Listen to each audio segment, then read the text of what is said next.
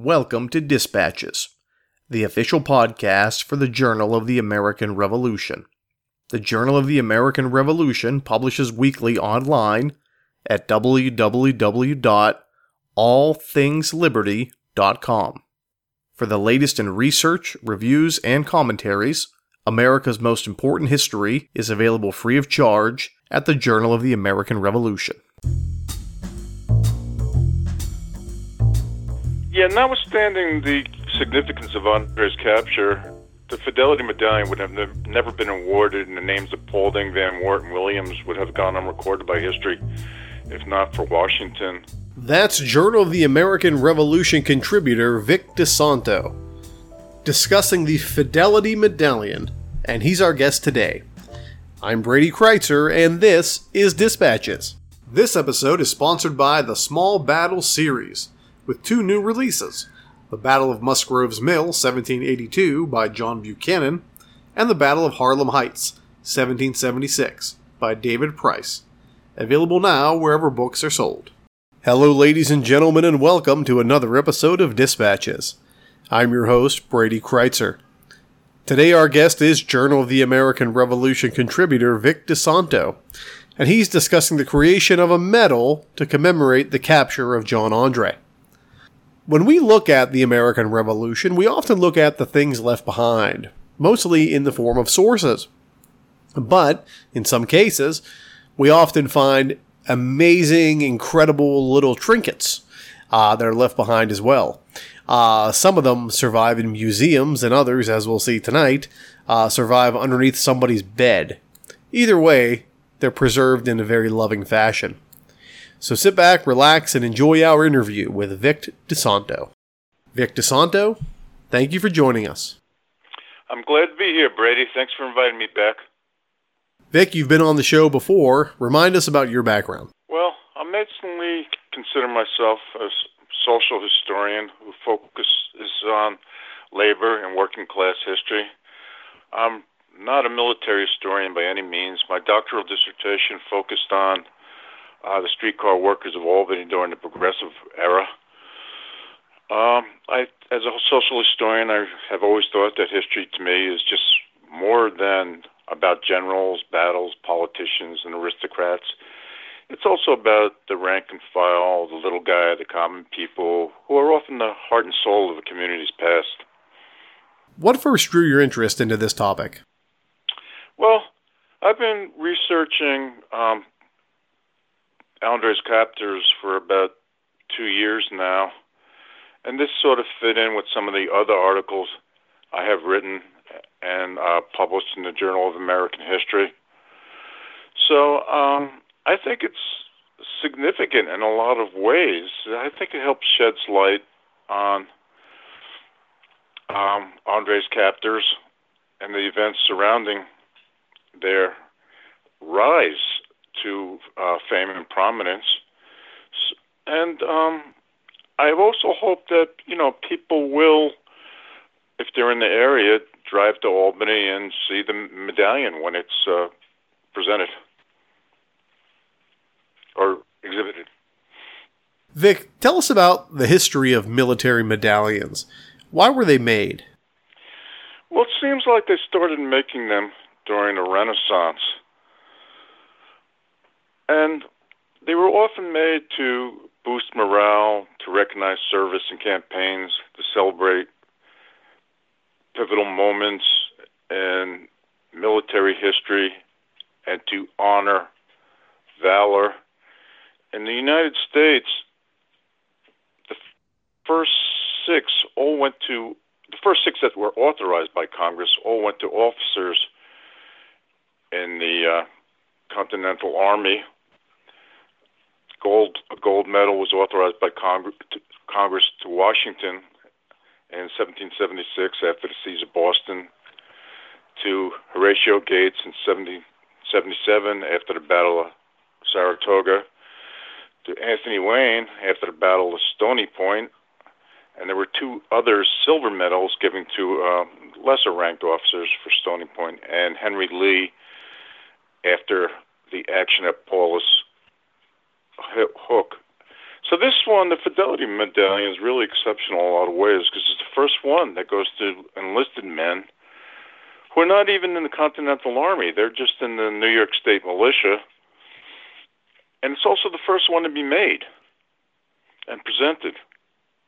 Congress was busy fighting a war and didn't really have the time or the money to um, make these medals. They, oddly enough, uh, the gold medals were made in France. They were a lot of them weren't made till uh, Washington became president in 1790. So this one's significant. It's it's the oldest military decoration in the United States history. How did this medal come into the possession of the New York State Museum? The medal stayed in the possession of, of Isaac Van Wart's descendants since 1780. The last owner, Ray Fate Van Wart Robinson, who lived in Westchester County and a direct descendant of Isaac Van Wart, basically kept it under her bed in a shoebox. And she displayed it at historical societies and to people who wanted to see it. She passed away and she didn't have any heirs. She never married and had didn't have any siblings. So in her uh, will, she left her desire that it should be given to a you know a proper museum. She passed away um, almost three years ago, so it's it's taken some time for, to get her estate settled. And I guess uh, the attorney who was handling the case felt the best place for, for it was the New York State Museum, which is in Albany, which is kind of centrally located in New York State, right in the middle of the state. Vic, could you describe the medallion to us if we were to see it today? It's a fairly large medal. It's uh, two and a two inches, a little over two inches long, and over an inch and a half wide. It's made of silver. The obverse of the medallion is inscribed fidelity, and the field is embossed with two branches, one of laurel, the other of palm, united by a ribbon, which is surrounding a shield. The reverse has the motto, Amor Patriae Vincit, which means the love of country conquers. And the recipient's name was engraved between the two branches of a fleur de lis, a lily, united by a ribbon. Basically, it says uh, presented by Congress to Isaac Van Wart uh, for the capture of Andre. Vic, why and how was this medallion commissioned? Fidelity Medallion is also known as the Andre Capture Medallion. So, naturally, it was awarded to three privates in the New York State Militia for capturing Major John Andre on September 23, 1780 in Tarrytown, New York. Andre was uh, Benedict Arnold's liaison in Arnold's plan to turn over West Point and perhaps even capture George Washington to the British. Things went awry uh, in after they met, and Andre had to. Uh, he didn't have to, but he donned civilian clothing traveled across the river from the west side of Hudson to Westchester County. Was traveling south to New York City, which the British had held when he was captured by these three men.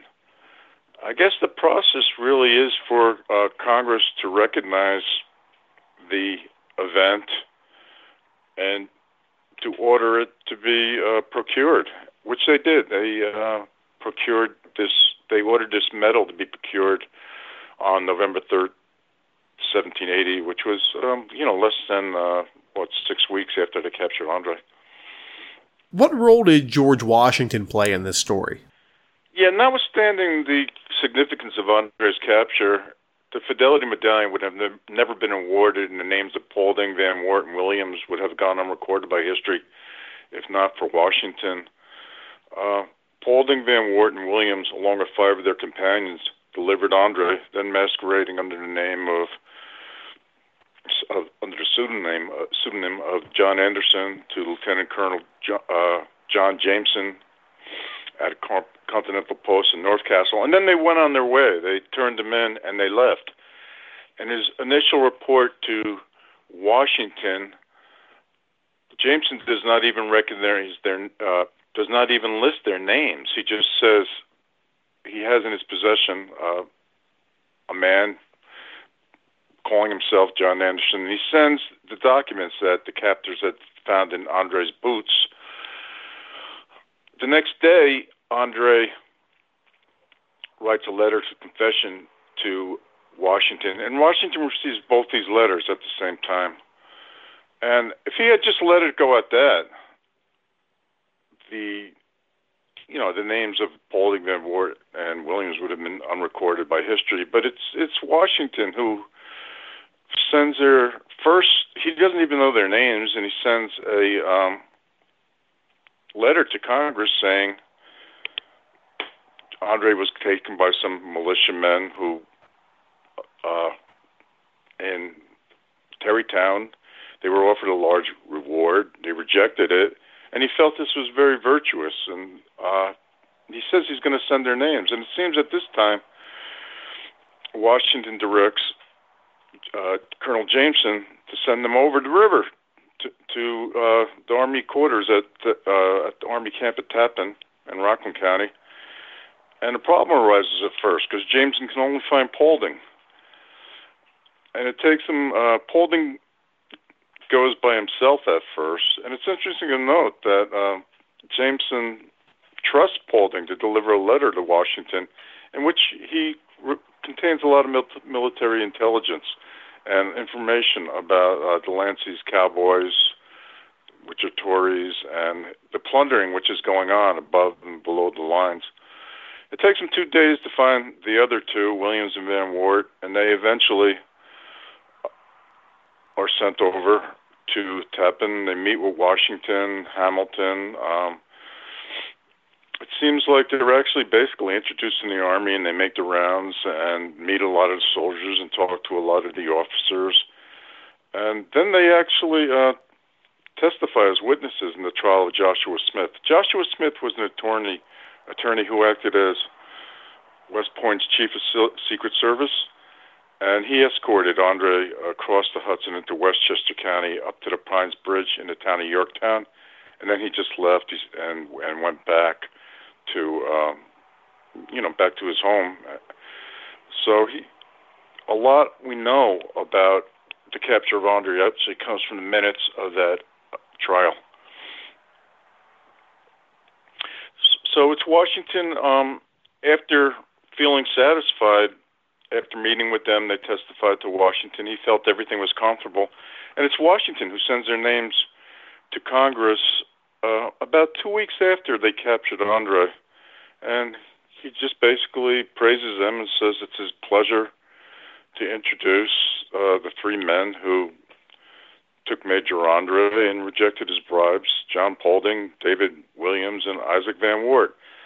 And they should be, uh, they deserve the thanks of their country and they should be rewarded. And Congress responds within a month by awarding them each a lifetime pension of $200 annually, which is very substantial for the time, and also uh, ordering that the Fidelity Medallion be st- struck to commemorate the capture, which breaks tradition. So far, everything they had uh, authorized went to an officer, and this goes this goes to three privates and the New York State Militia, and it's although it's the seventh to be authorized, it's the first to be made and presented, and Washington probably had something to do with that, although, you know, there's no written records of that at all. What happened to the medal after it was commissioned? Well, as I said, Isaac Van Wart's family uh, medal has stayed in the possession of his descendants since 1780. Uh, its last home was under Miss uh, Van Wart Robinson's bed in a shoebox. John Paulding's medal has an interesting history. It was thought to be lost, and it turns up in a, a warehouse. I think uh, in the 1890s, John Paulding's elder elder brother William had a granddaughter who stored some fam- furniture and mementos um, in this warehouse. And after she's passes away, the uh, family which owns the warehouse, the Vanderbilt family actually, hires an appraiser to go through the stuff that's in the warehouse, and they're going to auction it all off to pay her bills. And as this appraiser is going through this, he finds a fidelity medallion. And thankfully, he recognizes it, and uh, you know he realizes its significance, and it's returned to Paulding's descendants. How it ended up with that branch of the Paulding family, nobody knows. Uh, Paulding had 19 children of his own and many direct descendants, so that that's a mystery. Williams medal remained in the custody of his descendants. Uh, Paulding and Williams medals were eventually donated to the New York Historical Society, and they were displayed there until they were stolen uh, from an exhibit showcase in 1976 and they really haven't been uh, rediscovered at all. You know, they're probably in the homes of a private collector. Recently, the FBI tracked down, I think, 14 firearms that had been stolen from museums uh, decades ago in the homes of a private, of a private collector, and they're being returned to their original, you know, owners, the original museums that uh, own them. So hopefully, you know, if the FBI is listening, they'll be aware of this, uh, these two medals, and hopefully they'll be able to uncover those too. How can visitors see this medal today? Well, today, as far as I know, it's not being displayed. It's going to be displayed in the. There are plans to display it at the New York State Museum in Albany in the fall. It may even travel to other sites, but I really don't know. So I think the best way to uh, follow, you know, the fates of Isaac Van Wart's Fidelity Medallion is just to uh, on the New York State Museum's webpage on Facebook or on, you know, just on the internet, and they'll probably update it when they're ready to display the medal.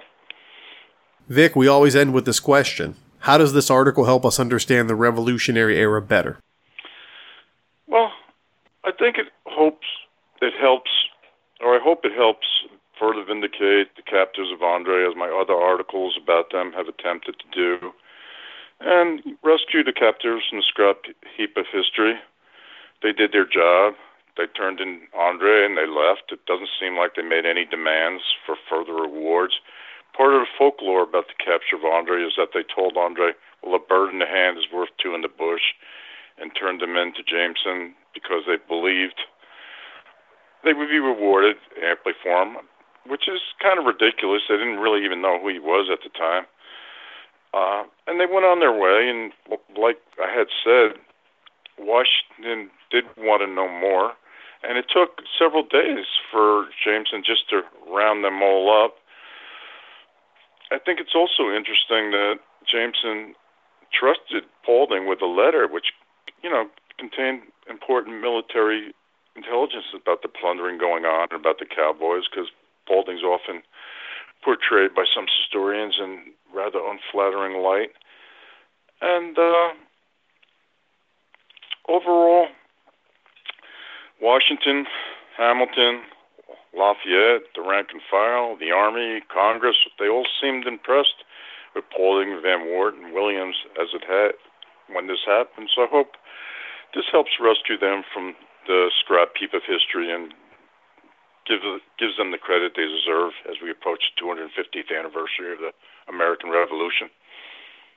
Vic DiSanto, thanks again. Okay, you're welcome. The music played in this episode included works by Kevin MacLeod and the Sturbridge Colonial Militia. Any unauthorized reproduction or use of this podcast, without the express written permission of the Journal of the American Revolution, is strictly prohibited. For everyone here at Dispatches, I'm Brady Crytzer saying so long.